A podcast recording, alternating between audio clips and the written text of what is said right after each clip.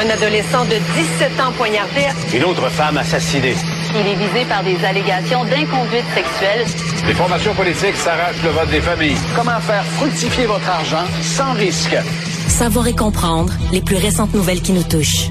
Tout savoir en 24 minutes. Avec Alexandre Morin-Villouellette et Mario Dumont.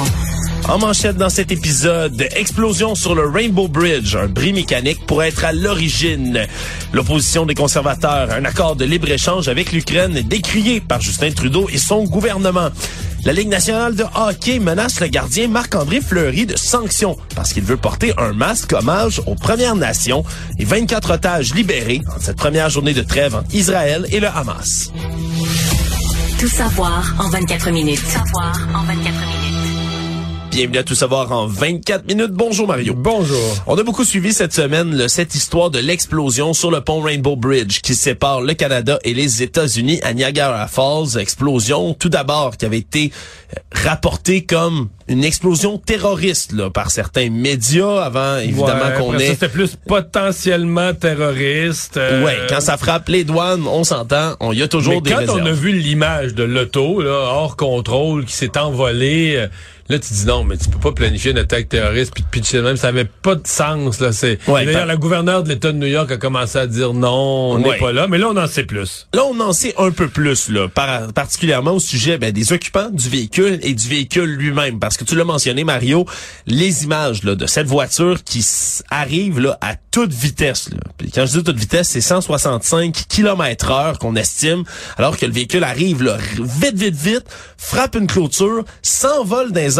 littéralement, puis retombe sur le poste de douane avant d'exploser puis de vaporiser le Mais poste au grand complet. C'est parce qu'il allait, l'auto allait à, je sais pas combien, là, 165 165, c'est ça. c'est- Oui, c'est ce qui a été estimé, là, plus de 165 km heure selon les autorités. Et le véhicule, lui, qui contenait deux occupants, Kurt Villani et sa femme Monica Villani, qui sont deux riches entrepreneurs new-yorkais de 53 ans, qui sont bien évidemment morts sur le coup, là, dans le drame. Et eux Mais en fait, conduisaient... Il n'y a, plus d'auto. Non, non, c'est ça. il- Assez explosé en morceaux. euh, Le poste de douane n'existe plus, la voiture non plus. là. À la vitesse, la force, l'explosion, il y a rien qui subsiste là dans cet endroit-là, si ce n'est que les images des caméras de sécurité qui permettent de savoir également que le couple conduisait une Bentley, là, une belle voiture d'une valeur euh, estimée à 300 000 dollars quand même, Mario. C'est toute une voiture qui conduisait à ce moment-là. Et là, On sait, ils allaient voir Kiss. L'histoire que j'ai lue, ils allaient voir Kiss. euh, spectacle annulé à cause de- des problèmes de voix, là, de, de grippe du, du chanteur. Oui, mais c'est là qu'ils se rendaient quand même à Toronto, sont arrêtés sur la route, le brièvement, dans le Seneca Niagara Resort and Casino, à peu près deux kilomètres de là, puis ont repris la route, et c'est à ce moment-là, mais qui seraient entrés de plein fouet dans le poste de frontière. Et là, on commence à évoquer deux hypothèses. Parce le geste volontaire, ça n'a aucun sens. là. Un couple bien ordinaire avec une business, euh, voiture de luxe, arrêter au casino, Ouais. euh, s'amuser dans une fin de semaine de loisirs, c'est pas euh, Non, non, il y a rien là-dedans qui, geste volontaire. qui démontre un geste volontaire un couple comme ça aussi. Les amis du couple qui ont réagi extrêmement attristés, là, qui décrivent des gens comme vraiment des bons voisins, des bons amis, avec une vie bien remplie, puis tu sais, des, des gens bien entiers également, là, qui n'ont pas eu vraiment de raison apparente de commettre un geste volontaire. Donc, ils s'en retirent deux conclusions là par rapport à ce qui pourrait expliquer un tel accident. Le premier, c'est celui ben, du malaise, bien sûr. Celui d'un... C'est arrivé au Québec, j'ai peur de me tromper, mais je pense dans la région du Saguenay-Lac-Saint-Jean, une personne qui avait eu, je ne sais plus quel genre d'attaque, avait comme paralysé, mais tu sais, avec la jambe vraiment, le raidi, sa pédale. Là, Oui. Puis il y a des il y a des moments comme ça qui peuvent survenir un malaise au volant. Je- Histoire Ah, dans une Bentley, là, si le pied t'accote au fond de la pédale, c'est sûr que ça prend pas beaucoup de secondes que tu, ouais, tu y vas là. Exact, que tu y vas à plus de 165 km heure ou encore ben il y a la piste ben, du problème mécanique sur la Bentley. On dit du côté de, du constructeur Bentley Motors qu'on n'a pas été contacté à date par les autorités, mais ça pourrait être un pépin là à l'intérieur de la voiture qui pourrait expliquer C'est juste qu'au niveau de l'enquête, au niveau de l'enquête, à mon avis, il n'y a plus rien. En tout cas, je sais, je sais qu'ils sont capables d'aller dans les, dans la ferraille pour détecter, mais là, d'après moi, pour trouver, mettons, l'électronique du véhicule, puis tout ça, je pense pas qu'il y a plus grand-chose qui est enquêtable. C'est ça. C'est, ben, ça risque d'être extrêmement difficile d'enquêter autour de ça. Le FBI a fermé son enquête, là, véritablement. Il n'y a pas de traces explosives qui ont été retrouvées sur place. Donc, ça va être ben, les reconstitutionnistes automobiles qui vont tenter d'expliquer ce qui s'est passé juste à un cet endroit-là. fou. euh, Mais c'est effectivement les images, je pense, qui vont rester dans les annales. Mario, là, le véhicule qui s'envole littéralement. Une histoire très triste, là, peu importe Mhm. là, de quelle explication il s'agit pour ce couple, malheureusement. À la Chambre des communes, aujourd'hui, le Parti libéral, avec à sa tête Justin Trudeau, ont décrié euh, l'opposition des conservateurs à l'entente de libre-échange entre le Canada et l'Ukraine. Parce que les conservateurs font bloc là, commun en ce moment, de manière unanime, contre ce pacte qui doit prendre acte entre l'Ukraine et le Canada, avec une drôle de motivation autour de ça. Parce que ce que les députés conservateurs argumentent, c'est que la mise en œuvre d'un pacte commercial contraindrait l'Ukraine, selon eux, à se doter d'un mécanisme de tarification du carbone. Et les accusations de Justin Trudeau, elles, sont sans équivoque. Il taxe le parti conservateur de se rapprocher des arguments des républicains aux États-Unis, qui soudainement ont pris une tangente beaucoup plus opposée à l'assistance à l'Ukraine. Pour le premier ministre, il s'agit d'une manœuvre déguisée, d'une excuse pour s'opposer comme ça à un projet avec l'Ukraine, surtout que dans l'accord, le texte qui unifie les deux pays, qui est l- considéré comme largement bénéficiaire à l'Ukraine, eux-mêmes sont en faveur d'un tel texte, ben il est nulle part écrit qu'il serait obligé d'avoir un pacte de tarification carbone. Surtout que l'Ukraine a déjà un système de tarification du carbone, un des plus faibles du monde, cela étant dit, mais quand Il même, a, ouais. il y en a quand même un qui existe. Et là, ben, on verrait, selon M. Trudeau, un rapprochement encore une fois entre le Parti républicain, l'américanisation de la politique et Hmm. le Parti conservateur ici. C'est sûr, Mario, que ça fait quelques sujets quand même sur lesquels M. Poiliev mais se rapproche là, de ses Mais homologues américains. sur l'Ukraine, là, moi, ça me, ça m'a, ça m'a étonné, ça m'a euh, dérangé. Son explication est ténue, mettons, là, difficile à saisir et à comprendre pleinement. Et je vais dire avec ça, puis euh, sa vitesse là à crier au terrorisme dans le cas de dans le cas de l'accident dont on parlait tout à l'heure, dans le cas de l'accident à Niagara Falls, je veux dire, il a sa première, à mon avis, il vient d'avoir une séquence, appelons ça la séquence merveilleuse, là, tout l'été, tout l'automne, monté dans les sondages. À mon avis, il a sa première mauvaise semaine qui, qui, qui soulève des questions. Quoique ce, cet enjeu-là est plus technique. Je pense pas que tu perds des votes là, à- par, à- par centaines de milliers. C'est un enjeu de libre-échange avec l'Ukraine. Mais, Mais- c'est plus que ça soulève des questions que les gens vont se dire, ben, voyons, c'est, c'est, c'est bizarre, là, tu sais, c'est quoi son, c'est quoi son affaire? Mais le rapprochement quand même que soulève Justin Trudeau, euh, on pourrait prendre d'autres instances aussi, dans lesquelles M. Poiliev va prendre des enjeux qui sont extrêmement forts aux États-Unis, puis les ramène ici au Canada. On peut penser entre autres, mais tout ce qui concernait l'opposition au projet de loi de changement de sexe, à l'opposition à, à- pas nécessairement au droit des trans, là, littéralement, mais quand il y avait eu des journées quand même de soutien, des oppositions, des Mais manifestations. ça, c'était, c'était tenu loin, là. Ben, c'était tenu loin, mais quand Complètement. même. Il y avait même interdit, je pense, à ses députés d'en parler, de Ouais. donner des entrevues là-dessus. Tout ça de- survenait quand même après qu'il ait pris lui-même et certains de, de ses membres des clichés dans certains rassemblements avec des gens qui avaient Ouais. des chandails fortement opposés, par exemple, à la théorie du genre dans les écoles. Donc, il y a, euh, il y a peut-être ben là, un parallèle qui est fait du côté de M. Trudeau, à savoir s'il est exact, c'est une autre question. Mais c'est sûr que peut-être qu'on on, on pourrait Mais les voir... libéraux là- se sont trouvés un angle d'attaque et sur le cas de l'Ukraine, à mon avis, euh, les euh, les troupes de, de, de Pierre Poliev vont prêter flanc à ça. Actualité. Tout savoir en 24 minutes. Nouvelle controverse dans la Ligue nationale de hockey qui concerne un Québécois d'ici, hein, le très célèbre Marc-André Fleury, portier de plusieurs clubs dans la Ligue nationale de hockey, récipiendaire de plusieurs coupes Stanley, qui joue maintenant pour le Wild du Minnesota et qui voulait dévoiler à l'occasion d'un match qui va avoir lieu là, ce soir contre l'Avalanche du Colorado, mais voulait mettre un masque qui met en avant l'héritage autochtone parce que c'est la soirée qui rend hommage aux Premières Nations pour le Wild du Minnesota aujourd'hui. Et là, un beau masque qui a été designé au grand complet par Cole Red Horse Taylor, un artiste de la communauté de Prairie Island. Et en plus, la femme de Marc-André Fleury, elle, est d'origine abénaquise et Micmac. Donc, elle a le nom de ses enfants sur son masque. Et il est franchement là, très beau. Là. Des designs, des motifs. très joli. Des vraiment- motifs un peu inspirés d'Autochtones. Ouais, des Mais il n'y a plus- pas de... c'est que le masque, il n'y a pas de, de slogan politique ou de libérer quelque chose ou réclamer des territoires. Ou parce Pas que, du tout. Parce que c'est ce que prétend la Ligue. Là. Mais c'est ce que prétend la Ligue qui a décidé d'interdire à Marc-André Fleury de mettre son masque, même pour la période d'échauffement du match. Et déjà, mais on a décidé du côté de Marc-André Fleury, qui le fait savoir, selon les dires de son agent Alan Walsh, qu'il ne compte pas se plier à cette mesure-là. La Ligue, elle, a menacé déjà d'imposer une amende personnelle à Marc-André Fleury s'il refuse de porter le masque. Ce que Marc-André Fleury a, l'air de s'en foutre complètement. Lui a dit déjà qu'il était prêt à payer l'amende, qu'il veut mettre le masque, que c'est important pour lui. Et ensuite, selon son agent, mais la Ligue menace maintenant de mettre une amende au Wild du Minnesota. Une amende beaucoup plus substantielle à l'équipe elle-même si il Pour décide mettre d'aller une de l'avant. pression supplémentaire sur le joueur. Oui, exactement. Et là, c'est en train de prendre bien sûr des grandes proportions autour de la Ligue nationale, mais aussi ben, des partisans Mais- du monde plus Mais politique. pour vrai, ils sont tombés sur la tête. là? C'est vraiment bizarre. Parce que de l'année passée, c'est parti de les joueurs étaient obligés, conscrits à épouser des causes. Qui faisait l'affaire de 99% mais tu sais, mettons euh, la, la fierté gay. Là. Ben Ouais. là, il y avait une couple de joueurs russes qui disaient, moi, dans mon pays, mes parents, c'est mal accepté. Bon, ben là, je comprends. tu sais, On on voulait pas avoir d'exception, c'était obligatoire. Mais là, on est passé d'un extrême à l'autre. C'est-à-dire que là, non seulement c'est plus, c'est pas que c'est pas, mais c'est plus permis du tout. Ouais, la Puis Ligue là, a décidé d'annuler tout ça en raison de quelques joueurs récalcitrants. Oui, mais là, c'est parce que t'es t'es pas juste que t'as annulé. T'aurais pu dire, on enlève l'obligation, on fera plus ça, mais les joueurs sont libres, tu sais. Puis, puis là, ben là, t'arrives dans une euh, dans un univers où là, les, les masques des goalers, il y a plein d'affaires dessus. là. Il y en a qui ont des bonhommes, il y en a qui ont des affaires commerciales. On a déjà vu. Youpi sur le casque d'un joueur euh, de, ouais, de gardien du Je suis convaincu qu'il y en a qui ont des affaires commerciales que tu pourrais associer t'sais, directement à une- un personnage de bande dessinée qui est associé à une compagnie.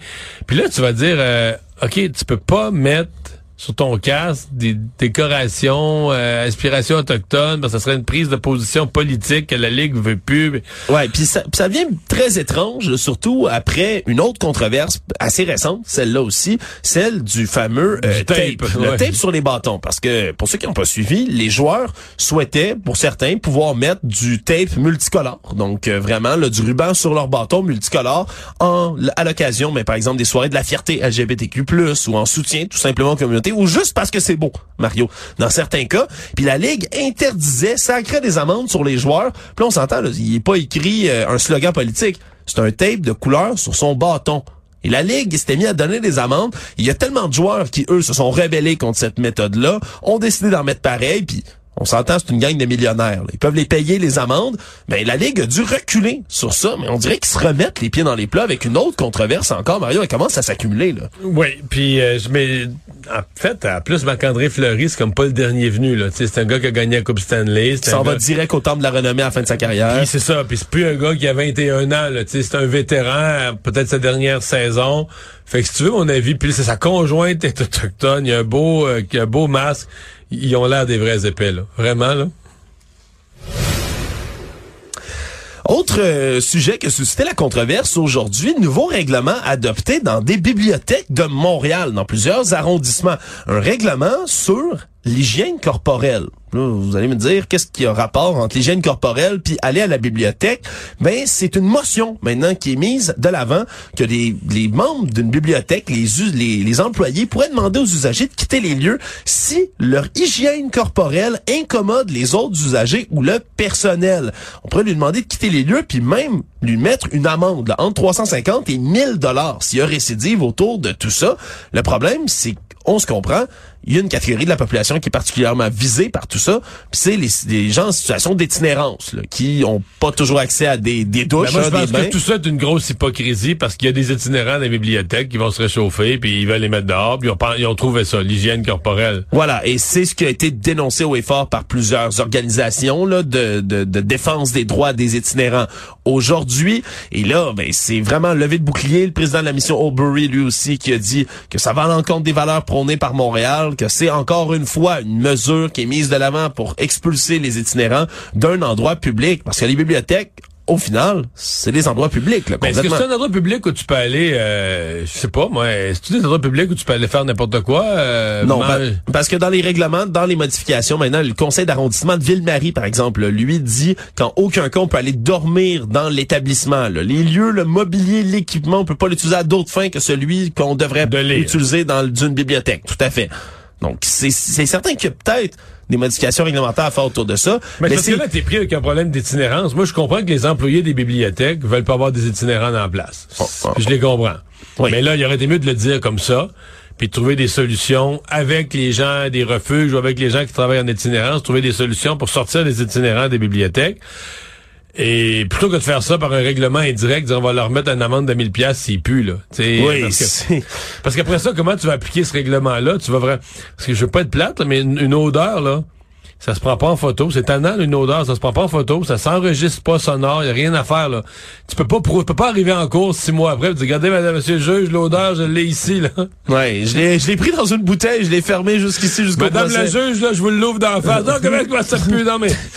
C'est, c'est un ré- Puis là, après ça, euh, je veux dire, il se prend un avocat d'aide juridique, puis l'avocat dit, écoute, mon client, il pue pas. Ouais, mais, mais t'as raison, t'as raison. Comment tu vas gagner devant le juge? Ben, ah, oui, il pue. Ouais, Ouais. il pue pas. Mais non seulement d'un point de vue juridique, c'est difficile à prouver, mais après ça, il y a aussi tout le sujet. là. Est-ce qu'on est-ce qu'on veut mettre dehors les itinérants de tous les lieux publics? Puis ça devient difficile à gérer, comme tu dis, parce qu'il y a des réels problèmes qui se créent. Par exemple, il y avait une levée de bouclier. On se souviendra à l'époque où, dans les toilettes de l'UCAM, qui est situé juste à côté de nos studios ici, tout près de la place Émilie Gamelin, un endroit où il y a beaucoup d'itinérance, on avait décidé de barrer les toilettes. Ces- alors quand on, pouvait pas, euh, si on n'avait pas une permission spéciale, parce qu'il y avait beaucoup, beaucoup, beaucoup d'itinérants qui allaient dans les toilettes. Puis je- pour avoir étudié moi-même à l'UCAM, c'est arrivé souvent qu'on voyait des itinérants d'overdose dans les toilettes. Ils allaient là pour se, pour se piquer, malheureusement, pour consommer des drogues.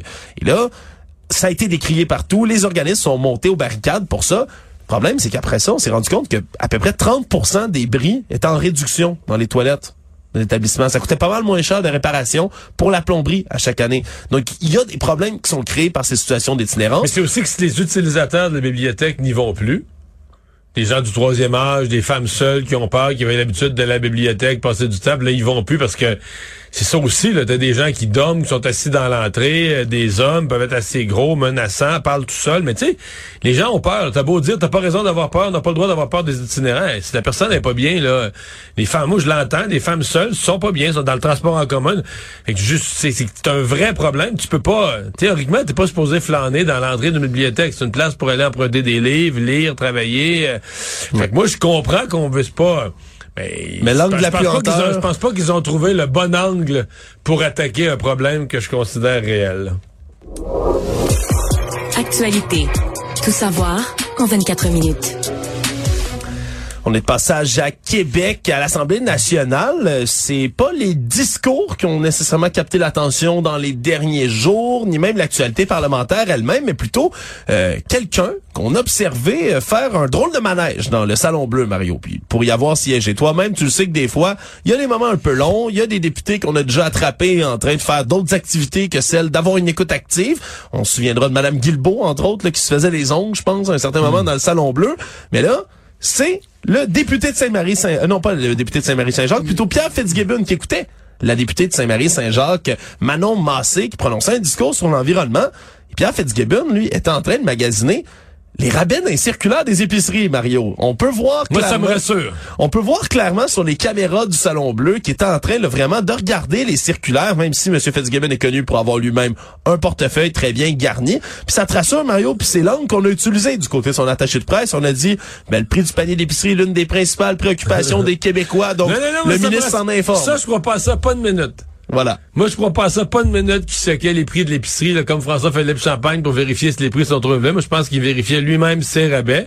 Et ça me rassure, dans le sens que il y a des gens à haut revenu qui sont quand même terre à terre, qui surveillent leurs affaires. Puis ça me rassure. Je dis, s'ils surveillent son prix d'épicerie, ils surveillent notre argent, ça me rassure. Mais Là, je sais que c'est un mythe, c'est qu'autrefois, il y avait aucune, c'était interdit. La caméra devait être juste, juste, juste sur la personne qui parle.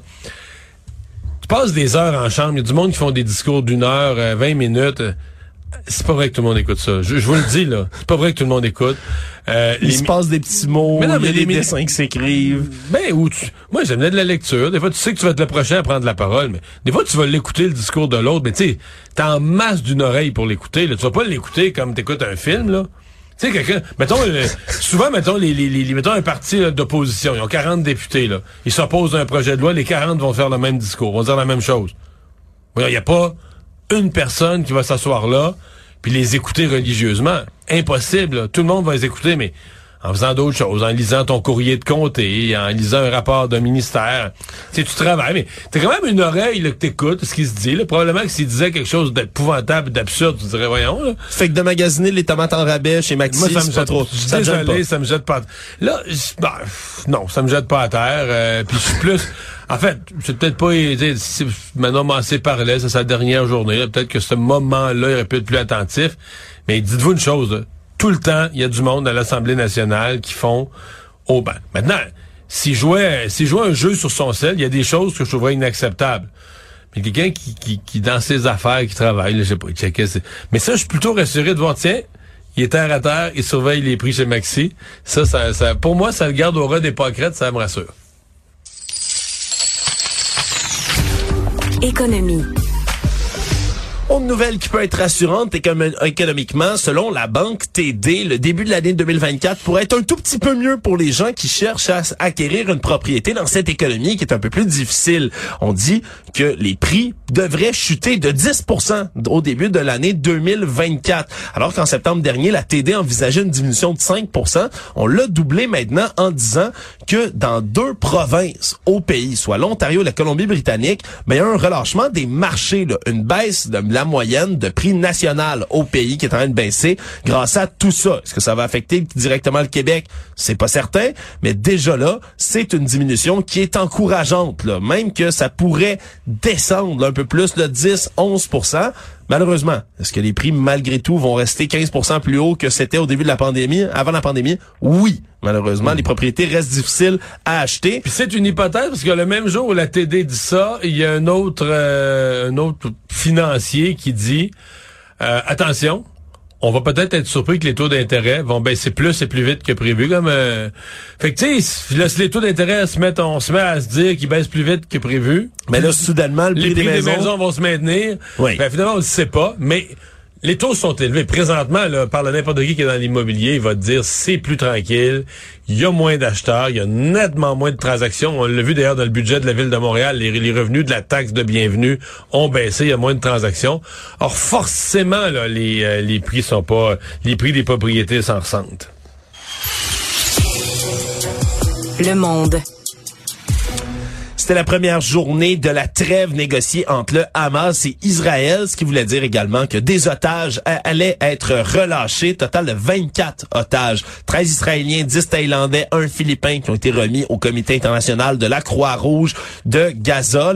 Et c'est Israël qui a libéré en échange 39 femmes et enfants qui étaient détenus dans ces prisons comme ça avait été prévu. Donc ça commence le 4 jours de trêve qui a été négocié entre les deux États, négocié entre autres avec l'aide du Qatar qui s'est fait, qui s'est joué comme médiateur clé là, avec l'Égypte et les États-Unis pour négocier ce tout premier raccord officiel qui pourrait s'étirer. D'ailleurs, Mario, c'est une des, un des souhaits là, de la communauté internationale, entre autres, de continuer à libérer les otages puis de pouvoir maintenir Ouais, un peu plus a déjà dit pour chaque groupe de 10 otages supplémentaires qu'on libérait après ce qui est prévu là, dans l'entente, chaque 10 de plus, il y aurait une journée de trêve de plus. Voilà, et c'est ce Fait qui est On pourrait se rendre à plus qu'une semaine. Moi, je me dis, si la guerre est arrêtée pendant une semaine, est-ce que tu amènes une accalmie où tout le monde va dire, ouais, on reprend dessus? Tu sais, moi, j'ai quand même espoir. J'ai une lueur d'espoir. Malgré que si t'écoutes la version officielle de, de Netanyahou, d'Israël, on reprend la guerre après tout ça, il y a une mission à finir. Mais moi, j'ai quand même un espoir. En terminant, Mario, le plus gros iceberg du monde, là, qui est gigantesque, c'est grand comme la communauté métropolitaine de Montréal, 4000 kilomètres carrés, est en mouvement pour la première fois depuis 30 ans. Quand je parle d'un morceau massif, c'est pas une longue plaque de glace de 4000 kilomètres carrés, c'est épais d'à peu près 400 mètres, ce glacier gigantesque qu'on appelle le A23A, qui situé en Antarctique et qui avait bougé pour la première fois en 1986. Et depuis ce temps-là, il s'était immobilisé à nouveau. On l'avait pas vu bouger, mais on sait, avec les changements climatiques, la fonte des glaciers, mais on a de nouveau un déplacement avec les courants de l'océan Atlantique. Il aurait fondu assez pour recommencer à bouger. Et là, on sait pas jusqu'où il va continuer sa course. Il bouge d'à peu près 5 km par jour pour l'instant. Mais pensez-y, là, 4000 km carrés, l'équivalent du Grand Montréal au complet qui bouge massif en glace dans l'océan. Mais c'est impressionnant à voir autant que c'est inquiétant. Résumer l'actualité en 24 minutes, c'est mission accomplie.